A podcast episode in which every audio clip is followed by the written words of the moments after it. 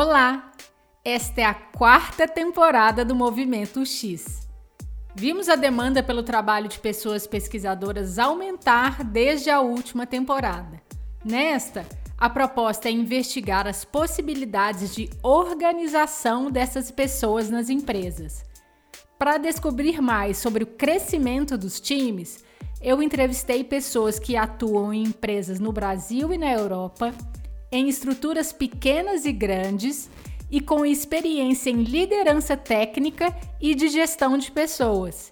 No episódio de hoje, a gente conversa com a Diana Fournier, gerente de design sênior no iFood. Todos os episódios estão nas principais plataformas de podcast e também no nosso site. E se você quiser ajudar o Movimento X, siga e avalie a gente com cinco estrelas nos aplicativos do Spotify e da Apple. Lembrando que, por enquanto, essa funcionalidade só está disponível nos aplicativos de telefone. Você também pode dar uma força divulgando os episódios em suas redes. Então vamos lá! Eu sou a Isabela de Fátima e esse é o Movimento X.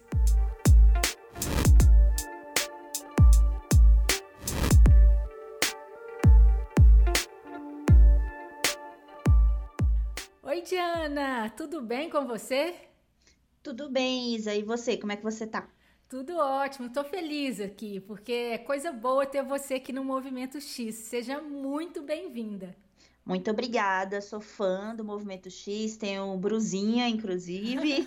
é verdade. É, uso em todos os eventos de UX. Obrigada pelo convite, viu? Ah, imagina, é um prazer. Então vamos começar com você se apresentando brevemente. Onde que você trabalha e qual que é o seu papel? Bom, eu sou Diana, Diana Fournier. É... Atualmente, eu acabei de iniciar o desafio de, de gerente de design sênior no iFood. Então, é algo que acabei de começar, né? E é isso, sou formada em design e trabalho com design desde 2010. Estou nessa saga aí já faz né, um tempinho. Fantástico.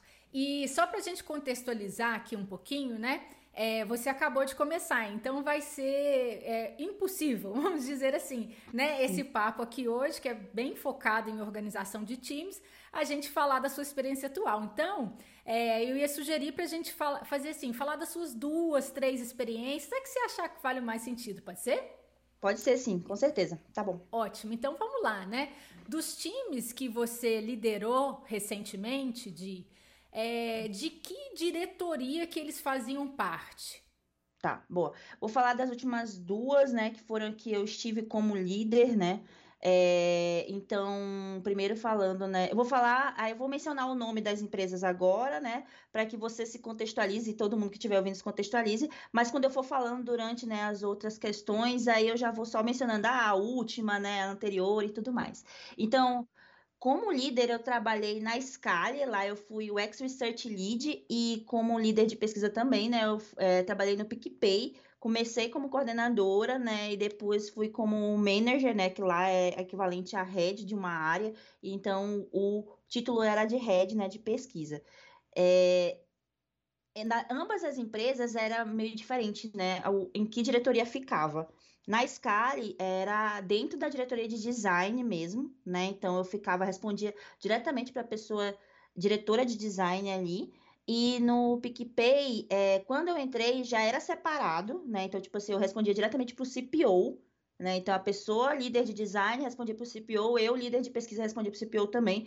Teve um momento que se juntou, mas foi muito mais para ganhar um pouco mais de forças em algumas pautas, mas logo depois voltou a separar novamente, né? Eu respondia novamente para o CPO. Certo. Bom, Di, só para a gente é, tentar trazer para quem não está tanto no dia a dia, CPO, uhum. né? Vamos falar um pouquinho ah, o que, que, você quer dizer com CPO, né? Que, que diretoria ou área? Sim, sim. CPO é um termo em inglês, né? Que é o Chief Product Officer, né? É, nada mais é do que a pessoa que é a liderança, podemos dizer assim, a liderança máxima de produtos né, ali dentro. É, e dependendo de como é que é a estrutura da empresa, às vezes a, a, empresa tem mais de um CPO, né? Que é mais de uma pessoa CPO. é, porque às vezes a empresa é tão grande que tem né, várias empresas dentro e praticamente é um CPO para cada uma. Então, no contexto do PicPay era assim, né? Eram mais de um CPO. É, e esse que eu respondia, ele era meio que a pessoa líder de produto cross, né? Então, tipo, era que olhava para a disciplina de produto entre as outras que também faziam parte daquela disciplina, né? Em tese, assim, então design, né? Produto, design de produto e é, pesquisa também. Certo. Então, já pegando o gancho aí do que você falou de cross, né? Uhum. E aí, vamos trazer para o português também e te peço ajuda. É, ah, você acha que o quê? A gente falar assim, né? Pessoas que atuam de forma horizontal é, em diversos exato, times? Exato, exato. Quando a gente fala em cross, é tipo, é quando é aquela, aquela área que ela é meio que holística, né? Tipo, que olha de uma maneira, é como você falou, de maneira horizontal e que acaba permeando outros times, né? E aí é time de engenharia, time de produtos, time de design, e no caso lá, né, tipo de pesquisa, até outras áreas fora desse, desse âmbito ali, né? Então, comercial, atendimento, sabe, marketing, né? Tipo, então a gente acabava é, respingando nessas outras áreas também, sabe? Certo. Existia pesquisadores em outras áreas, estruturas que eram apartadas, por exemplo, produtos de diferentes ecossistemas, né? É, essas outras áreas contavam também com pessoas pesquisadoras em design, o X?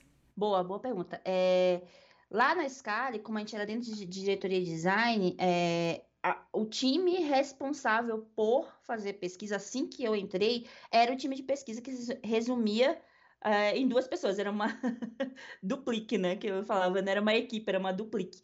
É, e a gente fazia pesquisa lá de todos os âmbitos, desde validação, né, que são as pesquisas mais pontuais, que olham especificamente para a esteira né, de produtos, ali onde a gente está testando as coisas, então a gente fazia esse tipo de pesquisa, e a gente também fazia as pesquisas macro, mas o nosso principal olhar era para essas macro, né? Porque como antes não tinha pesquisa nenhuma, assim, a gente chegou para meio que atender essa demanda. Quando era lá na, outra, na última empresa, a, como a gente era área par, né? Ou seja, eu ficava lado a lado ali, né? De design, design de produto, no caso. É, porque tinha né, outros designers também, né? Em marketing e tudo mais. Então, de design de produto a gente era par, então ah, não tinha como a gente só o time de pesquisa ser o responsável por pesquisa, entendeu? Então, o que, que aconteceu? Sim, também tinham pessoas não no cargo, tá? Então, tipo, não tem pesquisadores, não tinha pesquisadores, né, fora do time de pesquisa, não é isso. Mas sim tinham pessoas que também desenvolviam pesquisas, né, que tinham que ter essas skills desenvolvidas, essas, essas, né, essas características, né, desenvolvidas. É, e aí, qual era o papel do time de research nesse caso? Era a gente capacitar essas pessoas de fora, sabe? Para poder elas desenvolverem pesquisas com uma excelência melhor, com uma régua de excelência, sabe? Específica, porque também, se a gente só deixasse todo mundo, né, que quisesse fazer pesquisa de qualquer jeito, poderia sair com uma qualidade, né, tipo, enfim, né, de, diferentes, né, entre si e tudo mais. E, e o papel da gente ali era muito é, capacitar essas pessoas fora do time de pesquisa para fazer pesquisa e também meio que nivelar ali a excelência e a régua, né, dessas, dessas pesquisas desenvolvidas, sabe? Certo.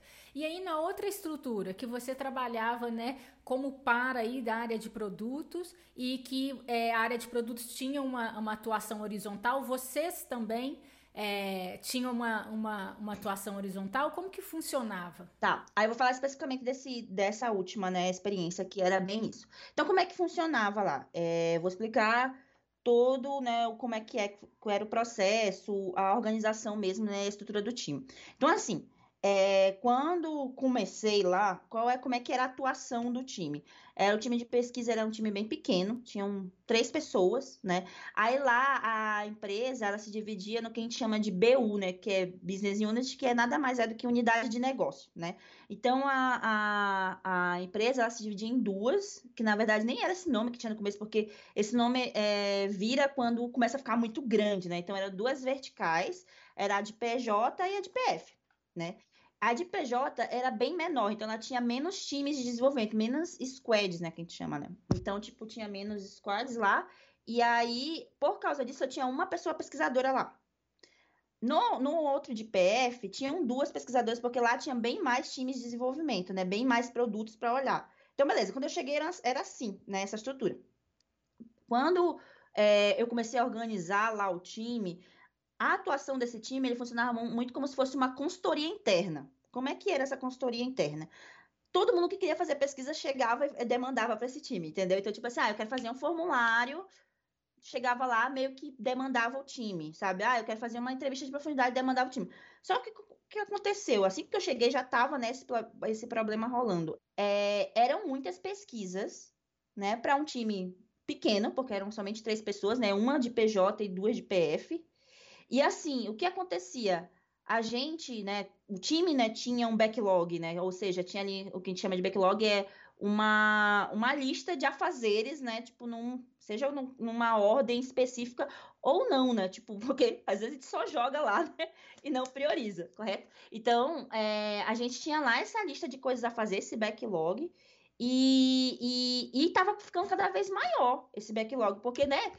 Pesquisa não parava de chegar, chegando, chegando, e eram somente essas pessoas, essas três pessoas, e assim que eu cheguei, eu observei que, cara, não dá para ser desse jeito, porque a gente tem pouco braço, né? Muita pesquisa para ser feita, aí cada time que pedia uma pesquisa tinha a sua prioridade, entendeu? Então, tipo, ai, pra gente é muito prioritária essa pesquisa. Só que assim, a gente já tinha outras pesquisas na frente, entendeu? Não era a nossa prioridade, era a prioridade daquele time lá, entendeu? Então isso já não estava casando, então tava uma lambança, podemos dizer assim, né? Essa organização. E aí uma das coisas que eu logo observei de cara foi isso: opa, não pode mais ser este modelo, entendeu? Então a gente teve que mudar esse modelo de atuação. E aí o que, o que aconteceu, né? Então quando tava essa lambança, o que eu percebi, cara, não dá mais para ser assim, né? A gente foi quando ainda era presencial, foi antes da pandemia, né? Começo de 2020 ali. É, lembro que eu levei as pesquisadoras para uma sala, eram só mulheres, né? Eram três mulheres. É, levei todas elas para uma sala. Aí a gente fez uma dinâmica onde a gente mapeava as pesquisas que estavam as pesquisas que já tinham sido feitas, né, desde o surgimento do time que tinha sido, sei lá, em novembro do ano anterior, novembro de 2019, até então, as pesquisas que tinham sido feitas até então, as pesquisas que estavam em andamento naquele momento e as pesquisas que estavam na lista de afazeres no backlog. A gente pegou, né, fez ali, colocou na em vários posts, colocou na lousa e tal. E aí, uma coisa que a gente que eu pedi, né, para elas é, pontuarem eram as perguntas principais ou se não a pergunta principal de cada pesquisa, né? Então elas foram colocando isso. Aí quando eu dei um zoom, um zoom out, né? Quando eu olhei, me afastei da, da lousa e olhei assim para todos os post-its de uma vez e comecei a entender, o que eu percebi foi que pesquisas diferentes de times diferentes, sabe, assim, né, de das verticais diferentes, estavam perguntando a mesma coisa, entendeu? Então o que, que ficou claro ali? Ficou claro que é, esse modelo, além de sobrecarregar o time que era pequeno, é, não fazia com que as informações chegassem de maneira horizontal para todo mundo, entendeu? Porque se a gente respondia a pergunta somente para um time, o outro time que tinha a mesma dúvida não ficava sabendo que a gente respondeu, entendeu? E aí ia lá e perguntava a mesma coisa. Então, o que a gente percebeu é que tinha muita pergunta sobre, tipo, ah, quem é o usuário da plataforma? O porquê que ele entra? Quais são as motivações? Sabe? Perguntas bem mais macro, assim, e que todo time queria saber entendeu? Só que era pergunta macro. Eu falei, gente, não faz sentido a gente estar tá fazendo pesquisa micro para um time específico, sendo que é uma dúvida de todo mundo, entendeu? E aí foi quando a gente parou de fazer o que a gente estava fazendo. Aí eu falei, foi quando eu fui lá alinhar com, com os líderes de design de produto. Falei, gente, é o seguinte, a gente vai ficar aqui parar as máquinas, levanta a mão, ninguém faz mais nenhuma pesquisa, a gente vai organizar isso aqui. E aí foi quando a gente começou a mapear que tipo de pesquisa a gente deveria estar tá fazendo, como é que a gente deveria estar tá atuando. E aí foi, sei lá, umas duas semanas que a gente ficou fazendo isso. Aí foi quando eu trouxe uma nova proposta para os líderes de design de produtos de como é que a gente atuaria, entendeu? Certo. E como que era essa proposta? Como que você, como que funcionava essa, essa organização dos, dos pesquisadores? Boa. E aí a nova proposta foi a seguinte.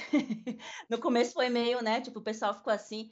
É... Bom, é, primeiro, né? Eu pro porque assim, né, tem que provar, né, mano? Porque, infelizmente, a gente tem, né, essa questão, né, no time de, de, de, de pesquisa, né, que a gente sempre tá tem, provando, provando valor desde as ideias que a gente leva até os entregáveis, enfim. É, e aí, uma coisa que eu já mostrei logo de cara foi isso, né, a gente fez essa dinâmica, e de fato, eu peguei todas as pesquisas que a gente tinha feito, né, que a gente tinha é, é, programas que, né, que nem o, o, o Gira, né, para quem não sabe, o Gira é um é um programa de organização, né? Tipo, de demandas e tal, de coisas a se fazer. A gente tinha isso, a gente fazia as coisas lá. É, e aí levei esse giro, sabe, com todas essas pesquisas, com essas perguntas, né? Mapei, olha, tudo isso aqui de pergunta é, foi mapeada de pesquisas pontuais, né? E aí eu levei também a questão de tempo que a gente estava gastando nessas pesquisas pontuais, que em vez de a gente estar tá gastando nessas pesquisas pontuais, a gente poderia estar tá respondendo essas macros, sabe? Então eu levei todos esses dados. E aí o que, que eu sugeri? Eu falei, galera, é o seguinte, o que, que eu estou sugerindo aqui? Pesquisa, esse time de pesquisa, se vocês querem ter um time de pesquisa aqui, né? E aí a ideia era escalar esse time, né, para que ele tivesse mais vagas e tudo mais. O que que eu propus? Eu, que esse time fosse responsável pelas pesquisas macro. E essas pesquisas micro, a gente ia repassar o bastão, passar o bastão mesmo, entendeu? Para o time de produtos e design. Ou seja, aí quando a gente pensa no, no, no é, no processo né, de UX, que é o duplo diamante ali, certo? Aí o duplo diamante, a gente não tem lá os dois diamantes. O primeiro diamante é o que a gente chama de espaço do problema, né? E o segundo diamante é o espaço da solução. O que a gente percebeu é que a gente estava muito no espaço da solução, ou seja, né, fazendo muito pesquisa micro, né, respondendo perguntas de produto, só que tinha muita pergunta sobre, sabe, descoberta, sobre dores, necessidades, que a gente não tinha respondido ainda. Então a gente estava pulando muitas etapas, entendeu? E aí eu mostrei isso, né, tipo, né, ali na ponta do lápis mesmo pro pessoal, né? E eu falei, galera, a gente está precisando atuar aqui, porque é isso que vocês precisam da gente. E aí o que eu sugeri foi isso, a gente vai passar o bastão para vocês. Aí, né, bateu o desespero no pessoal de design lá, que eu lembro aqui, né? E aí eles falam, ai meu Deus, mas tá, como é que vai ser? A gente, não, calma, a gente vai capacitá-los. E aí a gente fez todo um planejamento de. de a gente fez três workshops, sabe? Tipo, de pesquisa para todo o time, né? A gente meio que fez um curso de, de formação mega rápida, né? Em pesquisa lá pessoal. Aí foi quando a gente criou o guia de pesquisa. Aí foi aí que começou um trabalho de Ops, né? Que tem essa questão do, do Research Ops, que é a operacionalização dos processos de pesquisa, né? Que não tinha também. E aí a gente começou ali, foi o start, sabe? Para tudo que veio depois, que foi realmente a escala do time, entendeu? Perfeito. E aí, é, eu tô aqui curiosa para saber o seguinte: como você organizou as pessoas pesquisadoras para poder é, é, fazer o seu planejamento acontecer? Uhum. Isso eu fiz não somente nessa empresa, né, na última, mas também na anterior. Porque na anterior, como eu falei, né? Como a gente também. Porque assim, é... Isa, o que a gente tem que pensar? Se a gente tem pouco braço e aí o pessoal quer ver valor muito rápido, a gente tem que entender o que, a gente precisa abraçar primeiro, né? Primeiro, para poder entregar valor. É... E aí já estava claro que não ia ser mais as pesquisas micro, né? Que a gente ia estar tá mostrando valor de fato, mas também a gente tinha que atender coisas específicas ali. O que que a gente. Aí o que que eu pensei, né? O que que a gente poderia estar tá abraçando de, de universo aqui e que seja ainda semi-específico, sabe? Que seja que olhe para lideranças específicas, que olhe para pessoas específicas aqui dentro. Aí a ideia, né, foi que aí nesse momento, inclusive, quando eu comecei a pensar nessa estrutura, né, de começar a escalar o time, foi quando de fato o time de produtos lá escalou. Porque, como eu falei, antes era só duas verticais, né, PF e PJ. Aí o de PF começou a se quebrar. E aí vira o BU mesmo. Então teve a BU de PJ, continuou PJ. Aí a de PF quebrou-se em várias, sabe? A de PF ficou lá carteira. Aí depois aí ficou carteira, a parte de social, social lá, parte de, de loja, que era store, sabe? É, a parte de serviços financeiros, que começou com cartões. Aí quebrou nessas unidades, entendeu? E aí, quando quebrou nessas unidades, ficou claro que, putz, não dá mais para ser duas só pesquisadoras para olhar para tudo isso, entendeu? Então, qual foi a, a, conta de padaria que eu fiz? Ia ter pelo menos uma pessoa pesquisadora por unidade, entendeu? Então, ia, continuou uma pessoa em PJ, né? Pelo menos naquele momento, né? No, começo. Aí, as, como o PF se quebrou em várias, então eu tive que né, é, planejar ali pelo menos uma pessoa para essas outras que surgiram, entendeu? Então, uma pessoa, sei lá, em carteira, uma pessoa ia ficar ali é, em cartões, outra pessoa ia ficar em, em loja, outra pessoa ia ficar em social, entendeu? Então, tipo, quebrou-se ali, e aí foi quando começou a surgir as novas vagas, entendeu? Entendi. E aí, quando você então começou a organizar as pessoas pesquisadoras por unidade de negócios, como por exemplo pessoa física, e aí você começou a contar alguns subassuntos, né? É porque na verdade a pessoa física ela não existia mais, ela se quebrou, entendeu?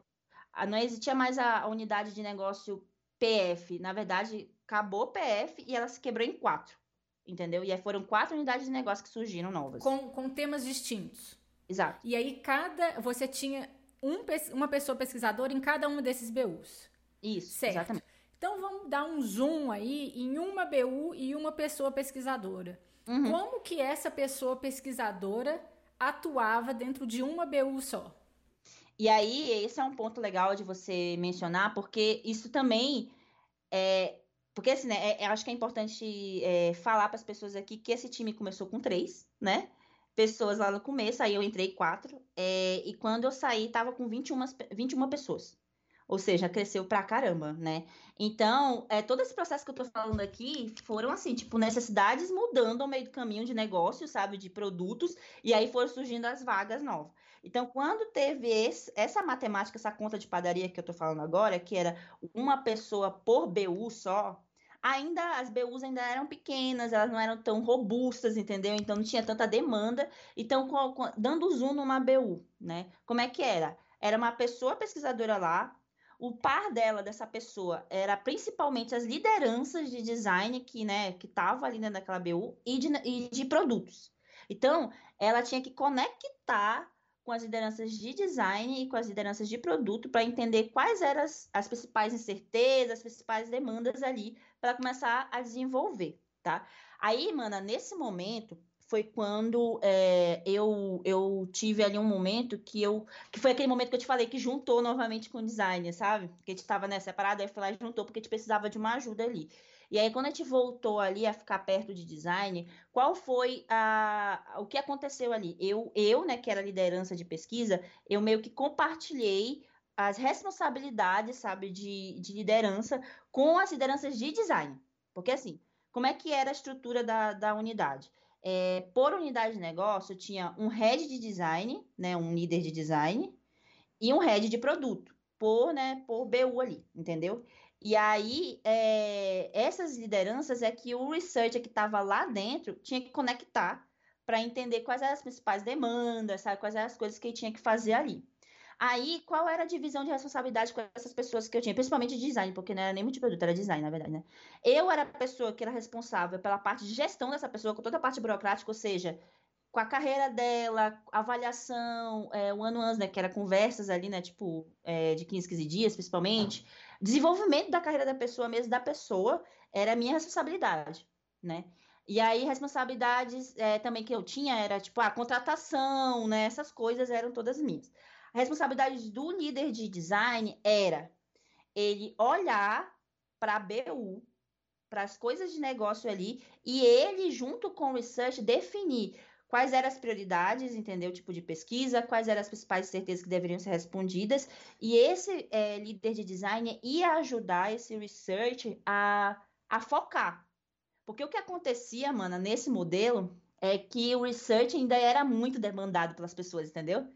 Porque quando virou dessa maneira, é, o que aconteceu é que, né, como tinha um designer, um designer, um researcher por BU, esse, esse research ele era muito é, ele era muito cutucado ali pelas pessoas, entendeu? Para fazer as pesquisas lá de dentro.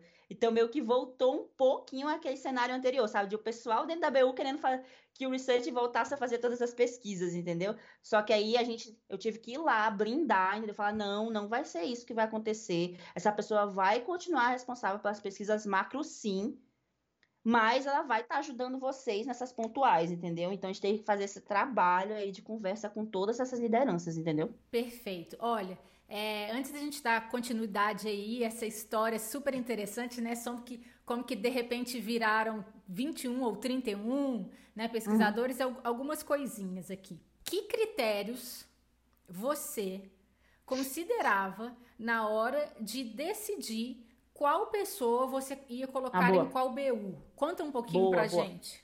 Boa pergunta. É... O critério principal era a maturidade, mano. Maturidade referente à disciplina UX Research mesmo. né? Então, se era uma BU que a gente percebia ali, aí eu vou dar o exemplo de uma BU específica dessa empresa, né? É, que era a BU lá de frente financeira, né? Que tinha o pessoal de cartão, né? O pessoal de serviço financeiro. O povo que estava entrando muito ali, o pessoal de negócios, de produto, era de bancão. Tava vindo muita gente de bancão, entendeu? E aí o que estava acontecendo é que essa BU ela era mais, podemos dizer assim, né, a mais imatura, né, referente a, a é nem o UX Research, tá, mano? O UX de modo geral, né, era, entendeu? Então, ela, porque elas tinham muito aquela mentalidade de demandante mesmo, sabe? Vai lá, eu vou, tô mandando, faz, sabe? Tipo, não tinha aquela conversa, colaboração e tal. Então, assim, por exemplo, essa BU especificamente era uma que eu vi que a maturidade era baixíssima, e aí, novamente, né, conta de padaria, né? mentalidade de padaria. E aí, qual era a minha conta de padaria também, né? A mentalidade que eu tinha. Quanto menor a, a maturidade, mais eu precisava de pessoas sen seniores ali, entendeu? Porque, né, afinal, se você vai precisar convencer, educar, né, tipo, mostrar ali, né, preto no branco para a pessoa para ela entender o porquê que ela tem que fazer aquilo, tem que ser uma pessoa mais, né, sênior, entendeu? Para ter essa lábia, para ter essa discussão e tudo mais. Então, essa foi um ponto. Outro ponto que eu levava em consideração, obviamente, né, para tapar esses buracos, não era somente a senioridade, mas também a questão de, de, de como é que eu posso dizer, características mesmo da pessoa. Então, por exemplo, ah, tinha uma BU lá que, que precisava muito, muito fazer, sabe, coisas quantitativas. E aí tinha um research específico ali, sabe, que realmente gostava muito de fazer pesquisas quant, né, gostava, né, dessas metodologias, e aí por um momento ficou alocado naquela BU, entendeu? Então essas coisas, porque fazia parte da minha responsabilidade, entendeu, Isa? Como eu te falei, né, a minha responsabilidade era olhar para as pessoas, para a carreira delas, então entender que fulaninho tá na BU X, putz, mas ela ia ser tão boa na BUY, entendeu? Porque a BUY tem a necessidade que ela poderia estar tá tapando o buraco ali e tal. Então eu fazia essa análise de tempos em tempos, tá? Também, tá. para mexer nas pessoas, tá? Tá, perfeito. Quando você fala pesquisa micro, pesquisa macro, você também citou, por exemplo, algumas pesquisas semi-específicas. Eu queria que você desse mais detalhes do que que você chama de pesquisa micro, macro, semi-específica. Tá. Micro seriam as pesquisas que aí que até eu mencionei né, essa palavra mais, mais para trás, que é sobre a esteira de produto. O que, que se entende por esteira de produto? É tudo aquilo que já é referente a uma ideia de solução, né? Algo que já está sendo concebido. Ou seja, né, tipo, algo que já está no backlog, na lista de a fazer do time de produtos, entendeu? Da, da, da squad lá que vai desenvolver. E aí precisa ou ser validada, testada, ou precisa se entender um pouco mais né, sobre aquele público que vai usar aquele produto. Por exemplo, fazer um rápido é, discover, sabe? Product discover ali para entender se, se realmente as pessoas entendem o valor daquilo que vai ser entregue. Então, essas pesquisas que eu chamo de micro, tá? É óbvio que o micro aqui ele é bem né, relativo, porque às vezes a pessoa inventa de fazer um product discovery e aí leva, né, semanas assim para ser feito. Então, ele é relativo nesse sentido, tá? Certo.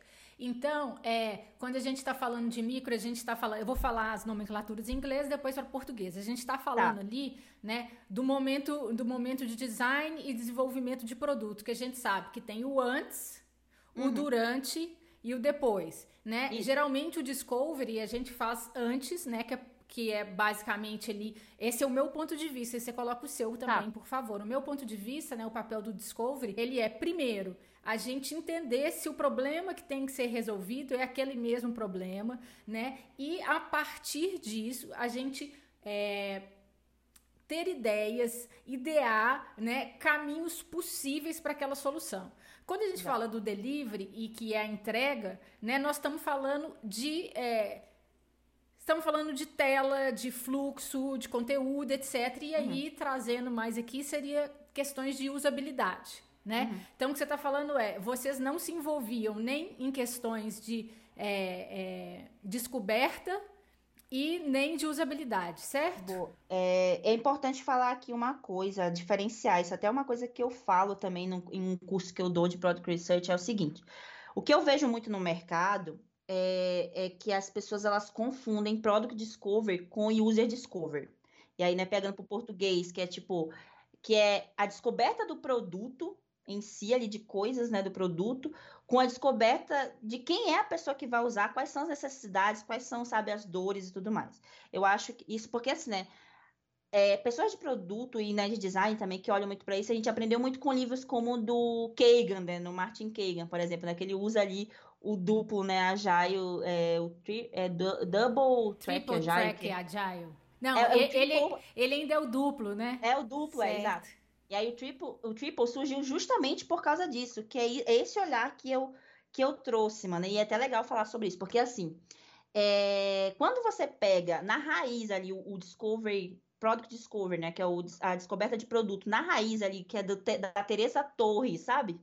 Quando você pega ele na raiz, você vai olhar, existem quatro riscos que a gente tem que mitigar, né, no Product Discovery. Aí é o risco de, va- de valor, o risco de usabilidade, o risco de negócio, né, e o risco de, de desenvolvimento, uma coisa assim. É viabilidade técnica, né? Viabilidade E técnica. o, e o negócio, pelo que eu entendi, se eu entendi corretamente, era uma questão até de propósito de valor, né? Se aquilo, Exato. se o produto que vai ser desenvolvido ou determinada funcionalidade, se ela de fato resolve um problema, né, da vida da pessoa. É, é isso? Isso, isso. São, são esses quatro riscos, certo? Aí, é, se você parar para pensar nesses quatro riscos, você entende. Aí, eu- aí é uma pergunta mesmo, né? Que se, se você parar para pensar, você vai ver o que, que você entende. Que é, você entende que isso já é sobre um problema que a gente já entendeu que a gente tem que solucionar, porque afinal estamos falando de uma solução, entendeu? Porque não tem como a gente perguntar qual é o risco de desenvolvimento de uma coisa se a gente nem parou para saber o que, que é que a gente vai desenvolver, entendeu? Então, é, quando a gente fala de Product Discovery, raiz, né? Porque eu- quando, eu, quando eu vejo hoje, é, o pessoal né, já está usando Product Discovery como se fosse o Discoveryzão mesmo. Por isso que eu digo que era relativo, né? O, o Product Discovery ali, porque era, não era assim, se for o raiz, não era para levar dois meses, entendeu? Era para ser semanas, rapidamente ali, entendeu? Porque esses riscos dá para mitigar de outras maneiras. E aí o que eu vejo é que as pessoas confundem esses dois, né? Então, o Product Discovery, que é a descoberta do produto, que são esses quatro riscos que a gente tem que mitigar, com o que a gente chama de User Discovery, que é o grandão, entendeu? Então, assim, o grandão seria o quê? Seria todas aquelas pesquisas, e aí, novamente, olhando, né, para o fluxo de, de UX, né, ali, que é o duplo diamante. Esse é o macro que você está falando ou não? Porque a gente já falou do micro, agora É. você vai falar o macro. Perfeito, Isso, o macro. perfeito. E aí, porque quando a gente olha para o duplo diamante lá, é, que tem o espaço do problema e o espaço da solução, né?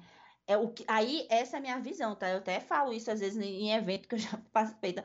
O pessoal acha meio polêmico, mas essa é a minha visão, que é, é, eu acho que o Product Discovery está dentro do segundo diamante, aí não está no primeiro. Sabe por quê?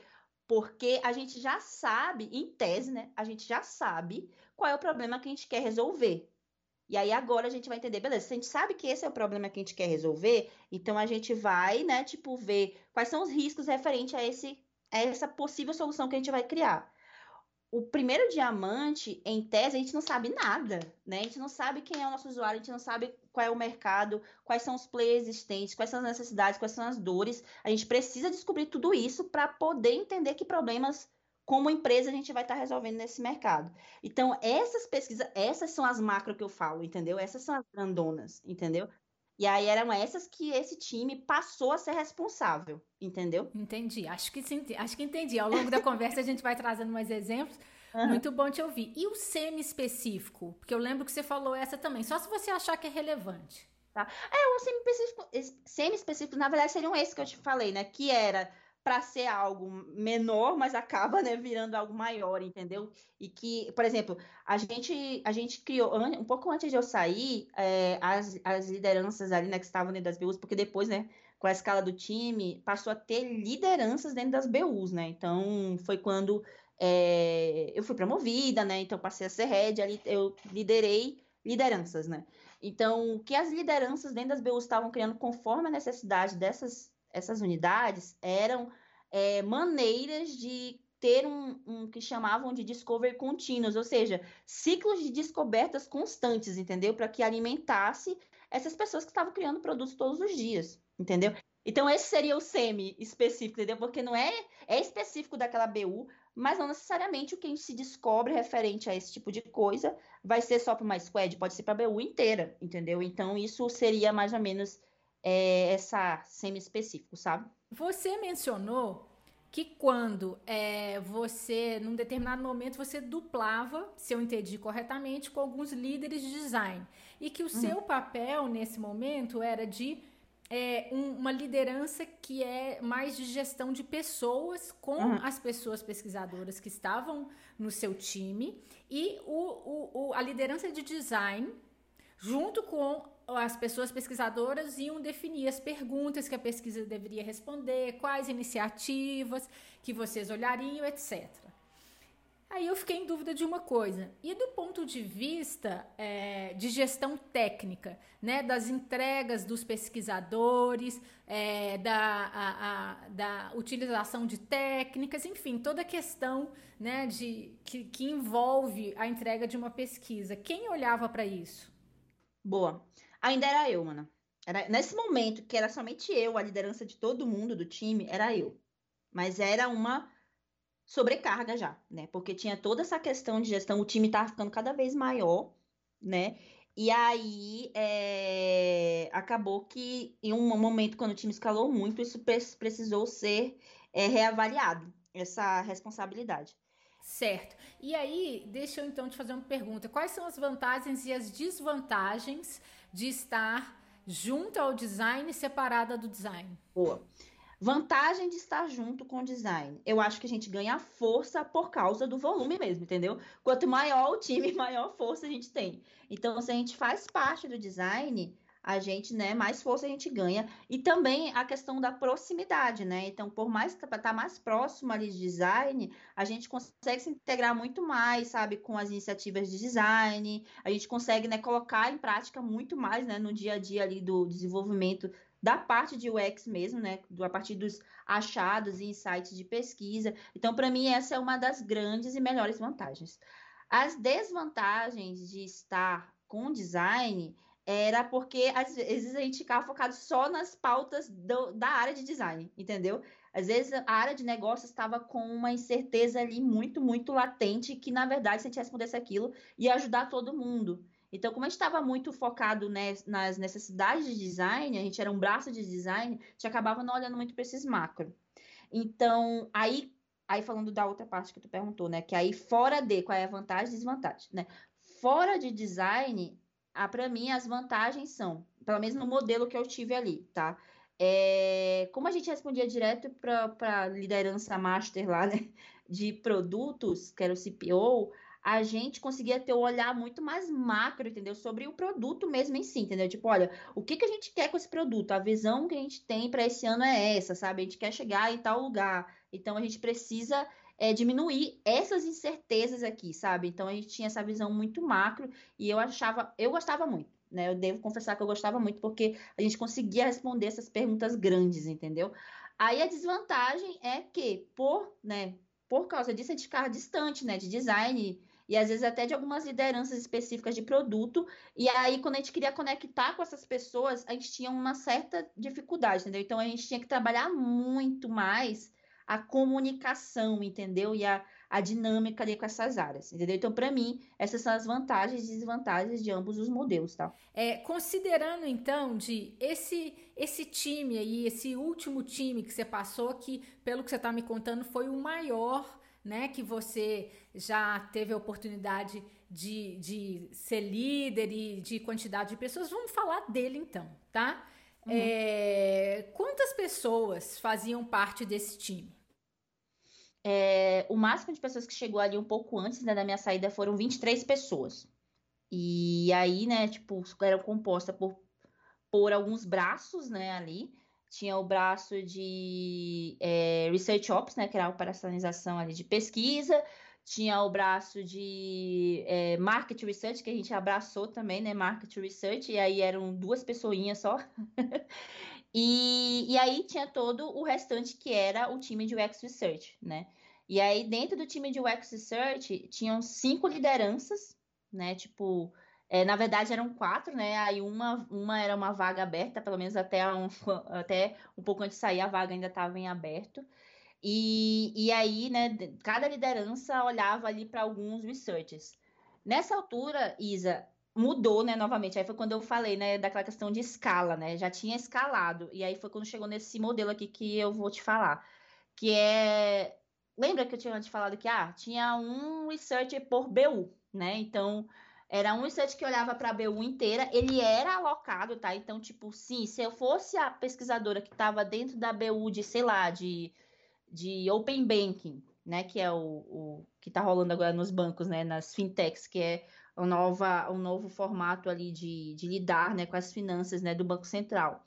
É, se eu tivesse na SABU, eu ia ser específica dessa BU, entendeu? Eu ia olhar só para pesquisas desse, desse, dessa temática, né? Atendendo somente aquelas lideranças ali, né? É, agora, com, né, com a escala, o que começou a acontecer? As BUs, né, que já eram grandes, foram ficando cada vez maiores. Então, cada BU era composta por diversas tribos, né? Então, por exemplo, vou dar um exemplo. Ah, a tribo lá de, que eu falei, né, de, de marketplace financeiro que era onde tinha a parte de cartões, de empréstimo, né, de várias coisas ali dentro. Então, cada uma dessas coisas que eu tô falando, cartões, empréstimo, sabe, seguros, era uma tribo. Podemos dizer assim. Certo. Né? E como que você estava organizando seus pesquisadores aí? Exato. Aí o que, que aconteceu? Então, quando, como cresceu muito cada BU, foi necessário ter lideranças por BU, tá? Então, a conta de padaria novamente mudou a conta de padaria. A conta de padaria passou a ser ter uma liderança por BU e um pesquisador por tribo. Cada tribo era composta por, sei lá, cinco squads, né? Seis squads ali, então, né, que são os times de desenvolvimento. É, então, o researcher que ficava dentro daquela tribo, ele além de fazer a pesquisa, né, referente àquela temática daquela tribo, ela, ela também ia ser o ponto focal de suporte para todos os PDs ou pessoas dentro daqueles times né, de desenvolvimento que queriam fazer pesquisa, entendeu? Ela era o ponto de, de referência ali para esse desenvolvimento de pesquisa, entendeu? Então, cada liderança ela liderava por volta de três a cinco researchers ali, né? É, tinha liderança, tá? Que ela se dividia entre duas BUs, tá? Então tinha, tinha uma liderança lá, é, nossa, que ela era bem mais sênior, a Isa. Então ela olhava para duas BUs diferentes, entendeu? Então ela tava ali com bastante gente, inclusive com ela. É, e aí tinha a BU que não tinha liderança. E aí esse era um ponto, né? Que, como eu falei, era uma conta de padaria, mas que não era escrito na pedra, porque tinha a BU que ela era tão pequenininha que ela, sei lá, era composta só por duas duas squads, sabe? Assim, então, tipo, não fazia sentido ter uma liderança olhando para ali. E aí, quando tinha esse caso, né, de de, de, tri, de BU que não tinha liderança, mas tinha uma pessoa pesquisadora lá dentro, essa pessoa pesquisadora ela respondia direto para mim, porque eu era a liderança, né, tipo dessas outras líderes e ainda liderava diretamente essas pessoas que não tinham liderança na BU, certo, entendeu? Entendi. E vamos falar então do cenário onde você tinha lideranças, certo? Como que esses pesquisadores estavam organizados? Eles eram dedicados, eles atuavam de forma horizontal? Boa.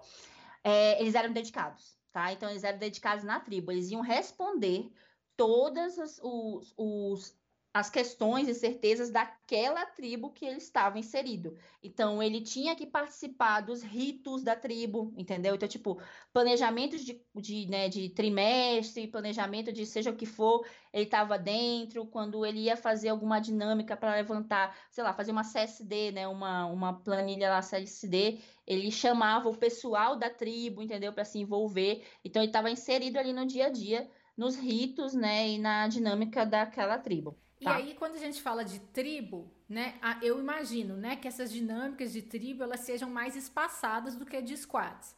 Uhum, então, assim, sim. eles não se envolviam com squads. É, eles não entravam tanto nesse micro, porque senão também, né, se eles entrassem todo, por exemplo, ah, eu, tô, eu sou a research da tribo, sei lá, da tribo de pagamentos, podemos dizer assim. E aí, nessa tribo tem cinco, cinco times de desenvolvimento.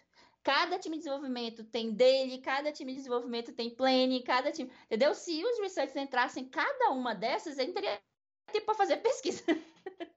né? Então, a gente limitava, a gente não, é que a gente vai, né? A gente não chegava e batia assim, né? no, no research falava, tu não pode participar. Na verdade, a gente sugeria, olha, participe dos planejamentos e coisas, né, tipo, da tribo.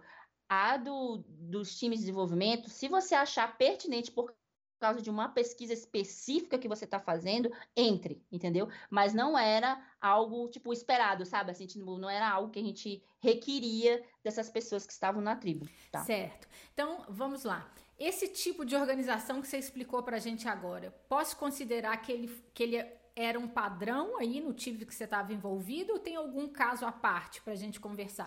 É, aí esses eram os UX researchers, né? Porque é, quando você falou de papel, né, mais mais ó, horizontal ali, sim, tinha papéis horizontais também, mas não eram de especialidades específicas. Eles eram, eram as pessoas de ops, né? Que aí eram as pessoas que ajudavam no ferramental, na parte legal, sabe, na parte de coleta e armazenamento e documentação desses dados. Essas eram as cross, entendeu? Essas eram as pessoas horizontais ali. E essas pessoas de, de operação, de pesquisa, elas suportavam tanto as, as, os pesquisadores que são voltados para design e o X, quanto os pesquisadores que são volta, eram voltados para marketing? Que você falou que tinha pesquisadores de é, marketing, né? Era, ela, a principal responsabilidade dessas pessoas de office é suportar o time de research.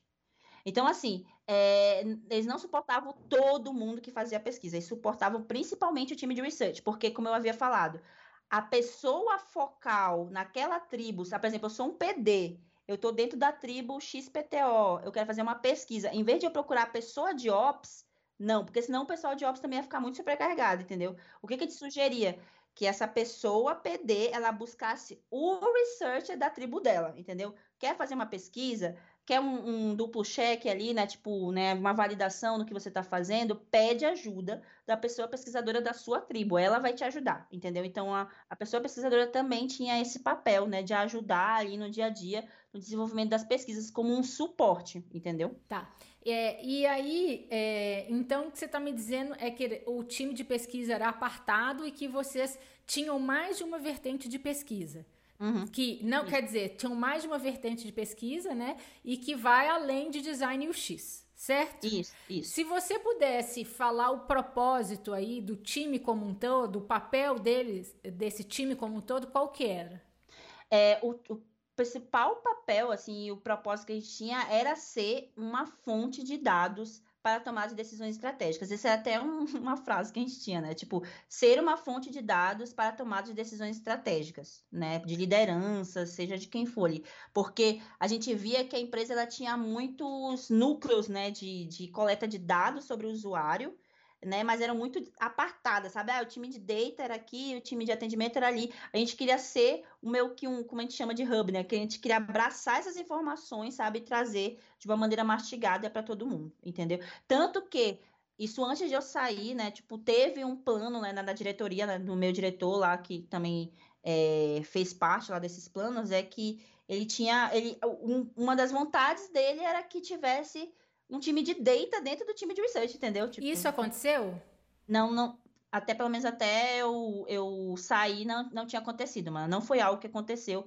E eu não acho que aconteceu da forma, se passou a acontecer da forma, sabe, como a gente tinha planejado, porque é, pelo que eu sei, e esse é até um ponto, né, que, que, que é legal mencionar, é que com a, a descentralização do time, porque como tu viu, né, esse é um time que eu construí centralizado, entendeu? Ele era um time centralizado. Ele era um time de research horizontal que atendia, né, todo mundo que queria, né, tipo, saber daqueles dados, aquelas informações, mas ele era centralizado, tinha uma liderança centralizada, apesar das lideranças nas BUs ali, era, né, tipo, era uma disciplina centralizada.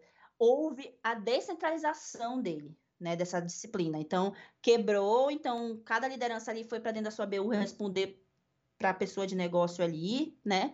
E aí houve toda essa descentralização. Então, com isso, é, surgiram outras necessidades, entendeu, mana? Que aí eu não, não vivi. E aí, por exemplo, mas eu sei que faz parte do modelo de muitas empresas aqui no Brasil, é, que é tipo, beleza, sabendo que está descentralizado, a gente vai estar tá num contexto da BU. Que tipo de núcleo de pesquisa a gente vai ter que construir dentro da BU, sabe, para ter todos os dados referente a isso, entendeu? Essa é uma necessidade que um pouco antes de eu sair já tinha surgido por causa da descentralização. E eu não cheguei a construir essa idealização, tá? Bom, eu acho que é, a gente podia falar mais sobre o que, que você está chamando de estratégica. Quando você falou, a gente só vai fazer pesquisa estra estratégica, Boa. o que, que você considera estratégica? Eram as pesquisas que respondiam perguntas é, que não eram especificamente de, de uma pessoa ou tribo só, sabe? Era aquela pergunta que respondiam é, incertezas das grandes lideranças, por exemplo. Então, é, existia ali né, o papel, como eu falei, né, do head da, da BU. É, tanto de design quanto de negócios, quanto de produto. Existiam né, esses papéis de head de negócio, head de design, head de produto. Eles tinham, sabe, a visão do, de um trimestre, eles tinham a visão do ano, entendeu? Eles tinham essas visões né, mais macro. E aí, com essas visões, eles falavam, beleza, Diana, ou né, liderança que estava ali, é, a gente, para o ano de 2022, a gente quer chegar nisso aqui. Mas para chegar nisso aqui, a gente tem esses gaps informacionais aqui, tem esses buracos informacionais aqui. Eu preciso que você corra atrás disso, entendeu? Para a gente poder tomar decisões acertadas para quando a gente for desenvolver tais coisas, entendeu? Então, é, eu, que eu digo, né, que estratégico era isso, né? Influenciar nesse nível, né? certo. né? Então, isso que a gente chamava de ser mais estratégico, tal. Perfeito. Você disse que os designers também faziam pesquisa, certo? Uhum. Sim, sim. E quais que eram os critérios que vocês usavam para decidir se a pesquisa seria feita pela pessoa ah, pesquisadora ou pela pessoa designer? Boa. Acho que era muito mais sobre as perguntas feitas, sabe? Quando a gente percebia que as perguntas ela tinham muito mais a ver com aquela que eu, né, novamente, é, eu gosto muito desse termo porque a gente visualiza da esteira de produto, sabe? Quando você está ali desenvolvendo o produto, quando as perguntas eram muito referente a isso, é, percebia-se que não era algo que a gente conseguia, sabe, tipo, desenvolver tão bem quanto a pessoa que estava naquele contexto, entendeu? Então, é, essa era uma forma a gente avaliar, né, pelas perguntas, né? Então, sabendo que as perguntas é, eram mais, né, voltadas para o produto em si, para aquele contexto em si, a gente acreditava que seria melhor ser desenvolvida pelo, pelo PD, né, pelo Product Design que estava lá, ou pelo PM, tinha PM que fazia pesquisa também, tá? Ah, lá. Então a gente fazia Bom ouvir isso. Nessa... Hã? Bom ouvir isso. Sim, sim, tinha. Joia. E em quais, e, e, assim, você contou um pouco de como que essas decisões eram tomadas, né? Mas em qual momento que vocês decidiam isso? Decidir o quê? Desculpa. Quem que ia fazer a pesquisa ou não? Era ali no dia a dia ou vocês ah, tinham um momento? É. Então, é, isso, né, precisou se desenvolver uma cultura, sabe, Isa? Porque assim que eu lembra aquele momento que eu te falei que eu tive que passar o bastão, né? Tipo, agora vocês vão fazer esse tipo de pesquisa, a gente vai fazer. Houve ali todo uma, né, um momento obscuro, cinzento, que, né, tipo, não sabia quem fazer. E eu confesso que até o último dia meu, que eu coloquei o pé lá para fora, ainda tinha essa ainda essa zona cinzenta, né, de pessoas que tinham um pouco menos de maturidade, referente, né, então não sabia, ah, é eu que faço, você que faz, ainda tinha isso sim, tá? Mas era algo, mano, que a gente fazia manutenção de maneira recorrente, né? Então a gente tinha que era uma cultura que a gente tinha que criar lá e manter, né? Então tipo assim, olha, esse tipo de pesquisa e a gente colocava, né, os tipos de pesquisa lá, essas mais macro que olham para esse tipo de pergunta mais macro, é a nossa responsabilidade de, de, research. Se você tem uma pesquisa que tem mais a ver ali com validação, né, com a parte mais de, de product discovery, entendimento né, do que vocês estão desenvolvendo, é, é a parte micro. Então, é uma responsabilidade ali de PD e PM, entendeu? Então, a gente era algo que a gente discutia o tempo todo, na verdade, sabe? Toda oportunidade que a gente tinha ali, sei lá, de que tinha lá eventos, né, ritos de design, a gente se enfiava no meio para falar sobre, sabe? Tinha ritos de produto, a gente se enfiava no meio para falar sobre, sabe? Para sempre estar tá meio que é, confirmando, sabe, coisas que a gente já estava sendo, já estava andando, né, entendeu? A última com relação a isso, prometo. Teste de usabilidade. O seu uhum. time fazia? Olha, mana, em certos momentos a gente fez e não era algo que tipo a gente falava, ai, nunca a gente vai fazer. Era algo que a gente acreditava, tá? Por, por esse modelo que a gente tinha, era para ser algo ser desenvolvido pelos PDs né? Então, porque como eles que desenvolveram, né, tipo, toda a interface, é, em tese, né, tipo, o melhor seria, tipo, a pessoa que fez, né, tipo, beleza, agora eu vou testar, né, o que a gente está desenvolvendo aqui. Então, a gente colocava, né, nesses critérios que eu falava, né, tipo, olha, de pesquisas que vão ser feitas, né, pela gente, a responsabilidade nossa e qual vai ser a responsabilidade de vocês. O teste de, de usabilidade era, umas que era, era uma que era a responsabilidade do PD, né? Mas sim, houve momentos que a gente fez, por exemplo, teve design sprints, né, que eram coisas bem mais macro, né, que era de uma tribo inteira, de uma BU inteira, e que a gente se envolveu. Teve design sprint que eu eu fui a pessoa, né, mediadora, sabe? Eu fui a pessoa que entrevistou as pessoas, né? Eu, eu recrutei e tal. Eu lá que já estava como liderança, fui lá e coloquei a mão na massa e tal. Então, sim, teve coisas que a gente entrou, mas quando a gente colocava ali, porque era muito sobre definição de papéis, sabe, Isa? Quando a gente definiu papéis ali, a gente entendeu que esse tipo de pesquisa de validation, né, de validação ali e de teste era muito é, uma responsabilidade da área de product design, sabe? Certo. Bom, a gente já falou bastante sobre estrutura de time de pesquisa, mas eu queria terminar com mais duas coisas, tá? Uhum. Que é, é, no cenário de times que ainda estão com poucas pessoas pesquisadoras, né? Por exemplo, uhum. três, quatro, né? Nesse cenário, que tipo de atuação que você indicaria? O, atuação, eu tô querendo dizer, né? Organização e tal. Uhum. O que, uhum. que você indicaria? Ah, Amanda, primeiro teria que entender, né, ali qual é o contexto da, da empresa. Isso, por exemplo, é algo que com certeza, né, vai tem que ser feito ali na, na empresa que eu vou estar entrando, por exemplo, eu vou entender, né, a maturidade. Acho que uma das coisas principais que a gente tem que entender assim que a gente entra é maturidade, entendeu? Sabendo que ah, a maturidade é alta, é baixa, é beleza. Porque assim, se for baixa, eu acho que uma das formas de entregar impacto muito rapidamente, se a maturidade é baixa, é fazer pesquisas muito rápido, entendeu? E para fazer pesquisas muito rápido, a gente tem que minimamente escalar algumas coisas processuais, sabe? Então, ferramenta. Então, assim, eu acho que se é com pouca pessoa e a gente precisa fazer mais pesquisas, eu acho que a gente tem que, pelo menos nos primeiros meses ali, três primeiros meses, é focar no Ops, entendeu? Research Ops. Vamos ali tentar organizar a casa para fazer mais rápido as pesquisas, né? Agora, se já é uma empresa mais madura, que já tem isso um pouco mais estruturado, mesmo com pessoas, né, menos pessoas, é, eu porque assim, né? Essa palavra é feia, recurso, né? Mas eu usaria esse recurso, porque afinal somos recursos né, da empresa. É um recurso que a gente sabe que é caro, sabe? Pesquisa, né? Pesquisar é um recurso caro. Eu usaria esse recurso para sim focar em coisas maiores, entendeu? Então, tipo, sim, vamos entender, já que só tem essas pessoas fazendo pesquisa na empresa toda, vamos entender o que a empresa precisa saber para a gente ajudar a empresa como um todo a tomar melhores decisões, entendeu? Então, ia lá e focava essas pessoas nisso, né? Então eu acho que depende aí dessa balança, entendeu? Tipo, de maturidade, entendeu? Certo. E no caso de desse mesmo cenário, só que hum. esse esse time de pesquisadores é, não, não, não, o trabalho deles, o papel não é para a empresa toda, né? Eles uhum. estariam ali mais focados em design e produto.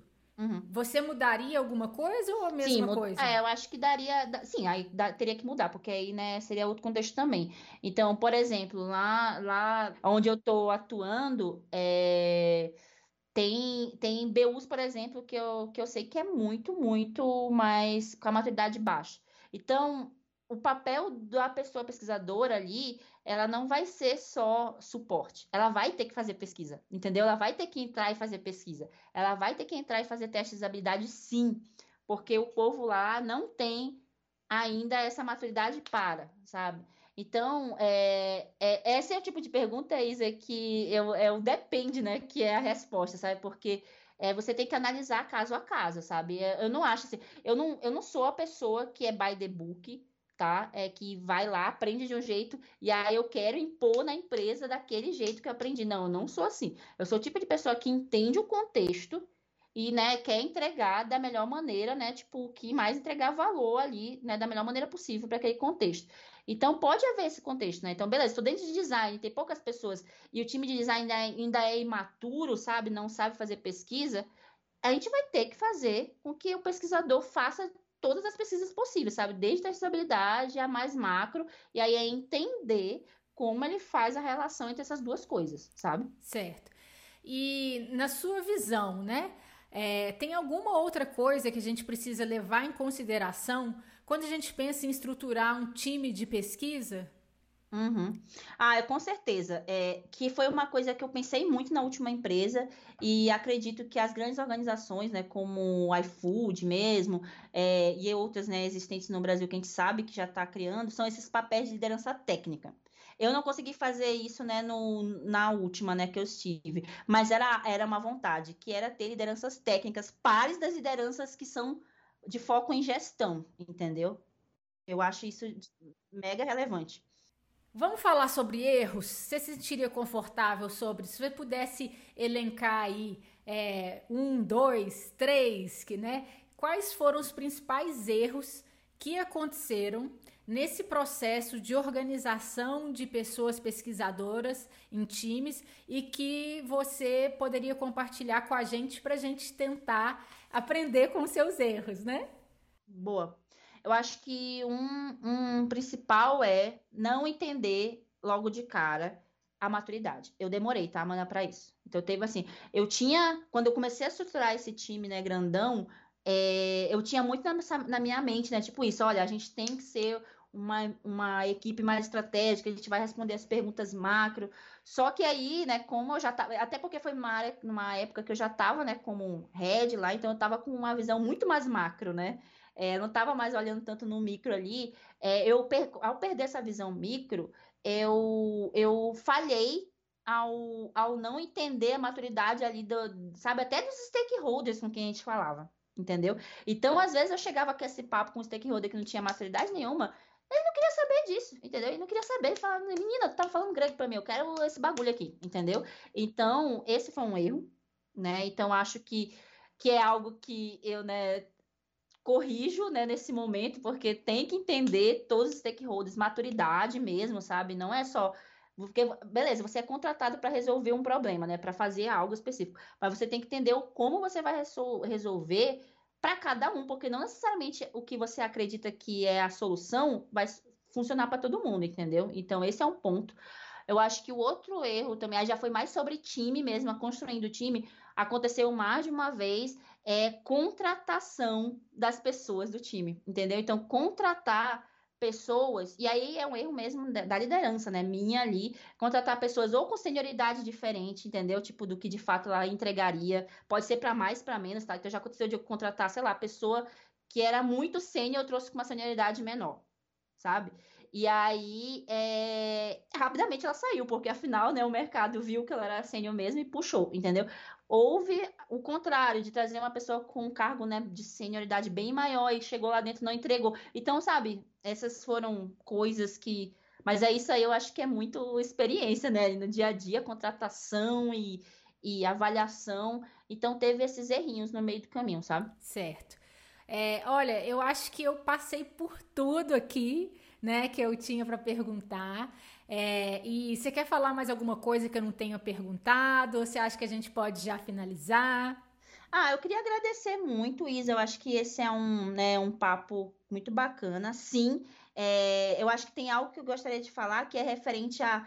Como eu falei muito sobre né, o, o que passou, né? Eu falei muito no passado, é, é, algo que eu tenho observado e que é legal. Eu não sei se. Com certeza você vai conversar com pessoas né, que estão já nesse modelo, que é o modelo descentralizado. Essa é uma coisa que quando aconteceu comigo na antiga empresa, né, quando aconteceu a descentralização, eu falei, putz, o meu papel não faz mais sentido aqui, eu comecei a entender, beleza, sabendo que isso está acontecendo com todas as empresas, pelo menos as que eu conheço, né, as grandonas, Nubank, iFood, é, Mercado Livre, está acontecendo com todo mundo, já, tá, já é assim, né, descentralizado. E aí aconteceu na antiga empresa, eu falei, beleza, ao acontecer isso qual é o meu papel agora, sabe? Será que ainda vai existir liderança de pesquisa nesse nível, sabe, grandão?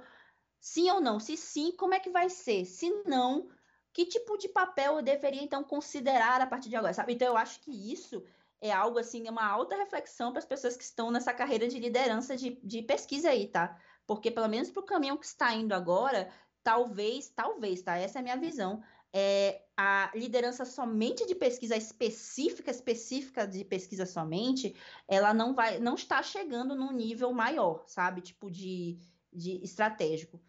Não sei, não sei o porquê, porque essa para mim também é uma novidade. Então, eu estou aprendendo junto com esse com esse tipo de, de nova estrutura. Tanto né, que na iFood eu estou como um design manager, não estou só com research, eu estou com services, eu estou com experimentation, sabe? Então, são outras disciplinas de pesquisa também, né? Mas só que está todo mundo junto ali, sabe? Funcionando com, na mesma rodinha, sabe? Incrível. Assim, eu acho que ah, não teve não haveria possibilidade melhor da gente terminar aqui esse episódio a não ser com essa reflexão, né? Porque eu acho que é uma reflexão super pertinente e eu acho que deixa um outro gostinho para o episódio, para né, a gente terminar com essa reflexão.